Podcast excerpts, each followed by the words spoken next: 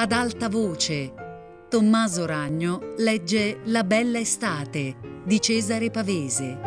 Ottava puntata.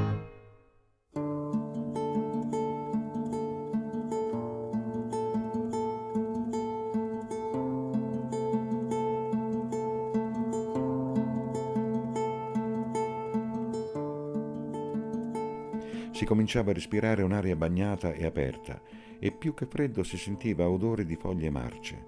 Amelia poco alla volta si svegliava e trottavano a braccetto sull'asfalto e ridevano dicendo che bisognava essere matte, che nemmeno le coppiette non andavano in collina con quel tempo.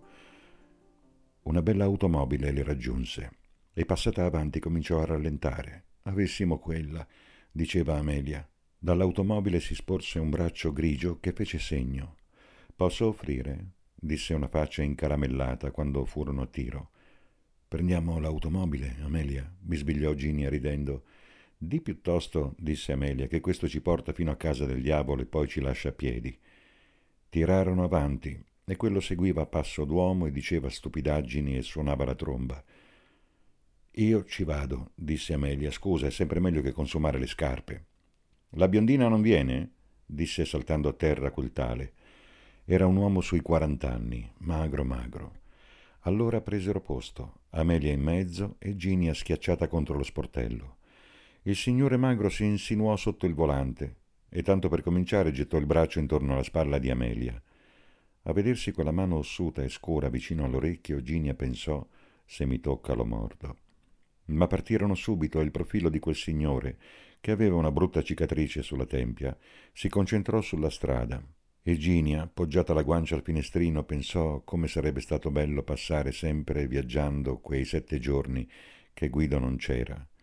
Invece finì subito. L'automobile rallentò sullo spiazzo e si fermò. Non c'erano più quei begli alberi verdi, ma un vuoto pieno di nebbie e di fili del telegrafo. La costa della collina sembrava una montagna spelata. È qui che volete scendere? disse il signore senza far cadere la caramella, voltandosi. Fu allora che Ginia disse Voi andate pure al caffè, io torno a piedi. Amelia le fece gli occhiacci. È pazzesco, disse quell'altro. Torno a piedi, disse Ginia, voi siete in due e vi bastate. Stupida, le sussurrò Amelia mentre scendevano. Non capisci che questo non parla, ma paga. Ma Ginia fece una giravolta e gridò Grazie di tutto, riporti a casa la mia amica.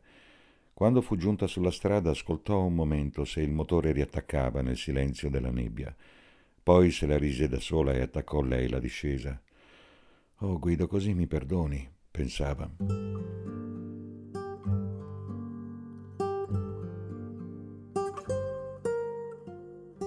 Riguardava le coste, fiutava il freddo e la campagna. Anche Guido era in mezzo alla terra scoperta nelle sue colline.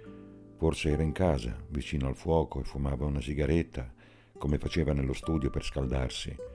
Allora Ginia si fermò perché rivide il cantuccio dietro la tenda, così tiepido e buio come ci fosse dentro. Oh Guido, torna, diceva, stringendo i pugni nelle tasche. Arrivò a casa presto, ma i capelli ancora umidi e le calze spruzzate e la stanchezza le tennero compagnia. Si tolse le scarpe, si distese sul letto caldo e chiacchierò con Guido. Pensava alla bella automobile, divertendosi per Amelia, figurandosi addirittura che conoscesse quel signore già prima. Quando tornò Severino gli disse che era stufa di lavorare all'atelier. E tu cambia, disse lui pacifico, ma non farmi più saltare i pasti. Trova un orario più civile. C'è tanto da fare. Mamma diceva sempre che bastava che tu stessi in casa per quel che guadagni. Ginia saltò su dal sofà. Quest'anno non siamo andati al Camposanto. Ci sono andato io, disse Severino. Non fare la bugiarda, lo sapevi benissimo. Ma Ginia diceva per dire. Senza quel poco che guadagnava non avrebbe più avuto niente da mettersi indosso e non si sarebbe comprati i guantoni per lavare i piatti risparmiando le mani e il profumo, il cappello, le creme, i regali per Guido non li avrebbe più avuti e sarebbe stata un'operaia come Rosa quello che le mancava era il tempo. Ci voleva un lavoro che si sbrigasse in mattinata. D'altra parte, un'occupazione aveva il suo bello. Che cosa avrebbe fatto in quei giorni senza Guido se le fosse toccato restarsene in casa o gironzolare tutto il giorno rompendosi la testa a pensare? Invece l'indomani tornò all'atelier e la giornata passò. Corse a casa e preparò una bella cena per Severino e decise di trattarlo bene tutti quei giorni, perché poi avrebbe saltato i pasti davvero. Amelia non si vedeva. Diverse sere Ginia fu lì lì per uscire, ma si ricordava di aver promesso a se stessa di non farlo e sperava che Amelia venisse lei a trovarla. Venne una volta a Rosa, che voleva farsi un vestito, a mostrarle il campione, e Ginia quasi non sapeva più cosa dirle. Parlarono di Pino, ma Rosa non disse che l'aveva cambiato. Si lamentava invece che si annoiava a morte e insisteva Cosa vuoi? Se una si sposa sta fresca. Ginia s'accorse che pensare sempre a Guido non la lasciava più dormire e qualche volta si arrabbiava che lui non capisse che doveva tornare. Chissà se torna lunedì, pensava. Magari non torna. Odiava specialmente Luisa, che era soltanto sua sorella e che aveva quel piacere di vederlo tutto il giorno. Le prese un tale affanno che pensava di andare allo studio e farsi dire da Rodriguez se Guido manteneva la parola. Andò invece al caffè e vide Amelia. Com'è andata? le chiese. Domenica. Amelia, che fumava, non sorrise nemmeno e disse adagio: È andata bene. Ti ha riportato a casa? Sicuro, disse Amelia. Poi chiese: Perché sei scappata? Si è offeso? Ma che? disse Amelia guardandola fissa. Ha detto soltanto spiritosa la piccina. Perché sei scappata? Ginia si sentì arrossire. Sentì era ridicolo con quella caramella. Stupida, disse Amelia. E Rodriguez è andato via adesso. Tornarono a casa insieme e Amelia le disse Stasera vengo a trovarti. Quella sera nessuna parlò di uscire. Ginia, finito di lavare i piatti, venne a sedersi sulla sponda del sofà, dove Amelia era distesa. Restarono un pezzo senza parlare e poi Amelia bisbigliò con la sua voce rauca, spiritosa la piccina. Ginia scosse la testa, guardando dall'altra parte. Amelia allungò il braccio e le toccò i capelli. Lasciami stare, disse Ginia. Con un grosso sospiro Amelia si rialzò sul gomito. Sono innamorata di te, disse Rauca. Allora Ginia la guardò di scatto. Ma non ti posso dare un bacio. Ho la sifilide. Lo sai che cos'è? Ginia fece di sì con gli occhi, senza parlare. Io invece non lo sapevo. Chi te l'ha detto? Non senti come parlo, disse Amelia come strozzata. Ma è perché fumi. Credevo, disse Amelia, ma il tuo brav'uomo di domenica era un medico. Guarda. Si spaccò la camicetta e tirò fuori una mammella. Ginia le disse: Io non ci credo. Amelia levò gli occhi con la mammella tra le dita e la guardava. Allora Baciami qui sopra, disse adagio, qui dove c'è l'infiammazione. Per un momento si fissarono, poi Ginia chiuse gli occhi e si chinò sulla mammella. Ah no, disse Amelia, ti ho già baciata io una volta. Ginia si accorse di essere tutta sudata e fece un sorriso scemo, diventò rossa come il fuoco.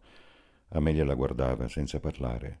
Lo vedi che sei stupida, disse finalmente. Proprio adesso mi vuoi bene, quando sei innamorata di Guido di me non ti importa più niente si abbottonò la camicetta con la mano magra. Di la verità che di me non ti importa più niente.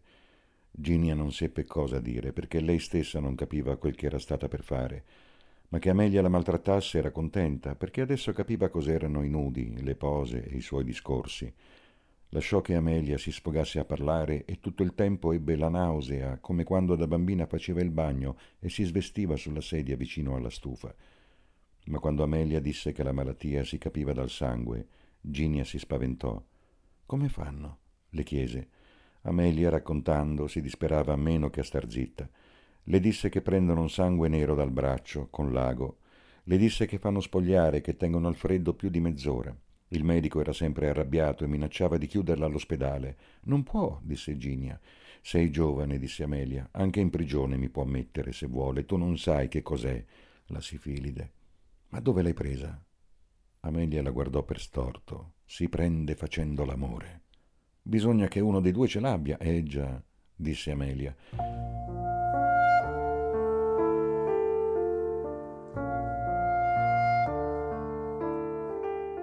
Allora Ginia si ricordò di Guido e divenne così pallida che non disse più niente.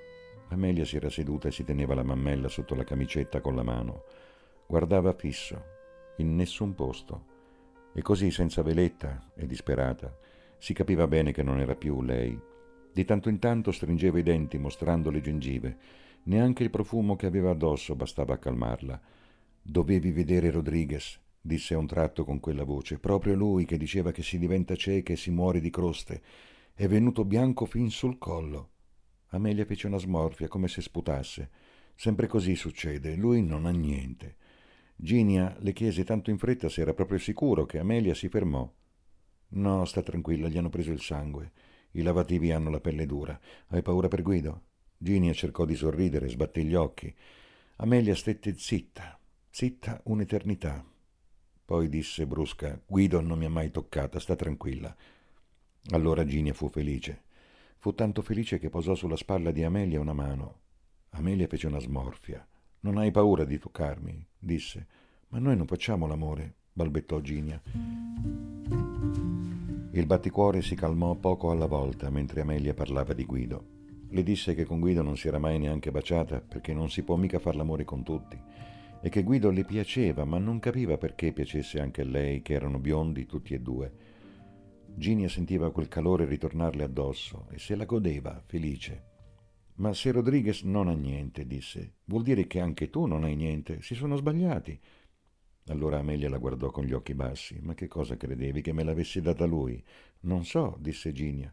Se hai più paura che un bambino, disse Amelia a fior di denti. Lui no, ma il Signore castiga. Quella che mi ha fatto il regalo sta peggio di me. Non lo sa ancora e lascerò che venga cieca. È una donna? chiese Ginia a bassa voce. Sono più di due mesi. Questo segno è un suo regalo. E si toccò la camicetta. Per tutta la sera Ginia cercò di consolarla, ma stette attenta a non lasciarsi toccare e si dava coraggio pensando che più che a braccetto non erano state. E del resto anche Amelia le disse che per prendere il male ci voleva una ferita perché l'infezione è nel sangue. E poi Ginia era certa, ma non osava parlarne, che quelle cose succedevano a fare i peccati che faceva Amelia. Ma qui smetteva di pensarci. Perché allora dovremmo essere tutti ammalati? Le disse invece, scendendo le scale, che non doveva vendicarsi di quella donna, che, se non lo sapeva, non aveva nessuna colpa. Ma Amelia, ferma sul gradino, la interruppe. Le manderò un mazzo di fiori, allora? Si promisero di vedersi al caffè l'indomani e Ginia la guardò allontanarsi col batticuore, ma Ginia l'indomani non viveva più. Uscì di casa un'ora prima che erano ancora accesi i lampioni e corse allo studio. Non osò salir subito perché Rodriguez dormiva e passeggiò là sotto al freddo, che le pareva di rivoltolarsi ancora nel letto. Ma poi salì tutta tremante e bussò all'uscio. Trovò Rodriguez in pigiama, che la guardò con gli occhi torbidi e saltellando per la stanza si rimise a sedere sulla sponda del letto. Tutto era sporco e luminoso come sempre e Ginia cominciò a balbettare e Rodriguez a grattarsi le caviglie finché lei non gli chiese se era andato dal medico. Allora ne dissero insieme di tutti i colori su Amelia e Ginia diventò che la voce le tremava e intanto guardava da una parte per non vedergli quei brutti piedi. Poi Rodriguez disse Io torno a letto. Fa freddo.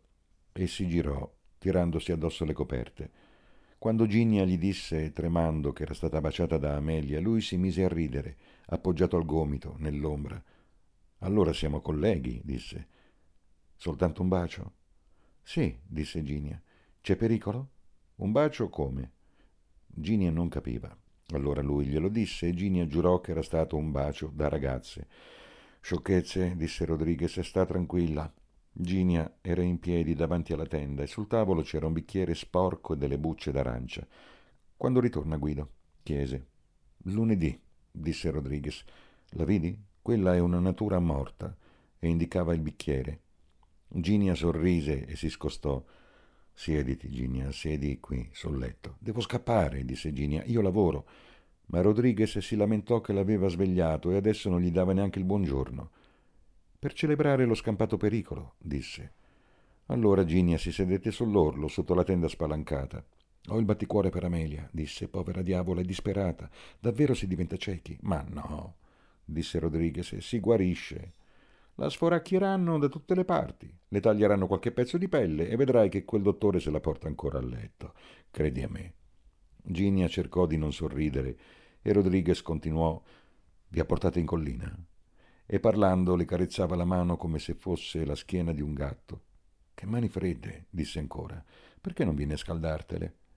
Ginia si lasciò baciare sul collo dicendo stia buono. Poi si alzò in piedi, tutta rossa, e corse via.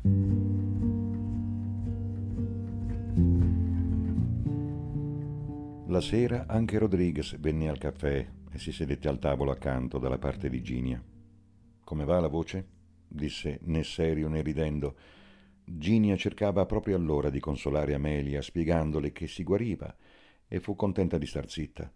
Con Rodriguez si guardarono appena. Stette zitta anche Amelia e lei pensava già di chieder l'ora quando Rodriguez disse ironico Brava, brava, così mi seduce anche le minorenni. Amelia non capì subito e Ginia ebbe tempo di chiudere gli occhi. Quando li aprì sentì la voce minacciosa di Amelia. Che cosa ti ha raccontato questa stupida? Ma Rodriguez ebbe pietà perché disse È venuta stamattina a svegliarmi per sapere da me tue notizie. Ha del buon tempo, disse Amelia. Ginia cercò in quei giorni di essere molto buona perché Guido tornasse davvero e andò ancora a trovare Rodriguez, non più allo studio, perché il ricordo la spaventava. E poi Rodriguez era un dormiglione, ma a mezzogiorno nella trattoria dove mangiava e dove avrebbe mangiato anche Guido. Era sulla strada del tram e lei passava un momento a scherzare e a sentire se c'erano novità. Faceva come Amelia e lo prendeva in giro. Ma Rodriguez l'aveva capita e non allungava più le mani. Combinarono insieme che sarebbe tornata allo studio domenica per fare un po' di pulizia per Guido. Noi sifilitici, disse Rodriguez, non abbiamo paura di niente. Amelia invece non ci andava più. Ginia le stette insieme il pomeriggio di sabato e l'accompagnò dal dottore che le faceva le iniezioni. Si fermarono indecise sulla porta e finalmente Amelia disse Non salire, se no trova anche a te qualche male. E saltò svelta sullo scalino e disse ancora Ciao Ginia. Tanto che Ginia, così allegra che era prima, tornò a casa disperata. Nemmeno pensare che tra un giorno ci sarebbe stato Guido la consolava abbastanza.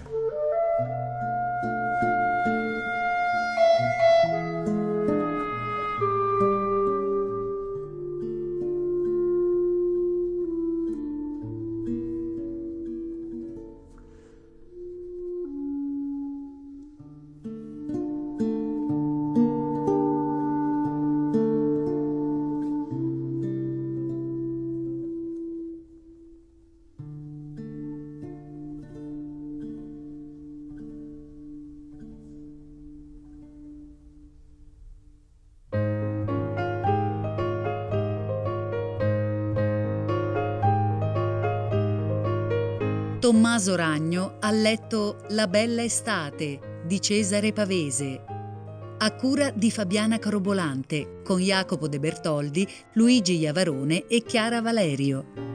Tutte le puntate su Rai Play Radio. Ad alta voce è un programma Rai Radio 3.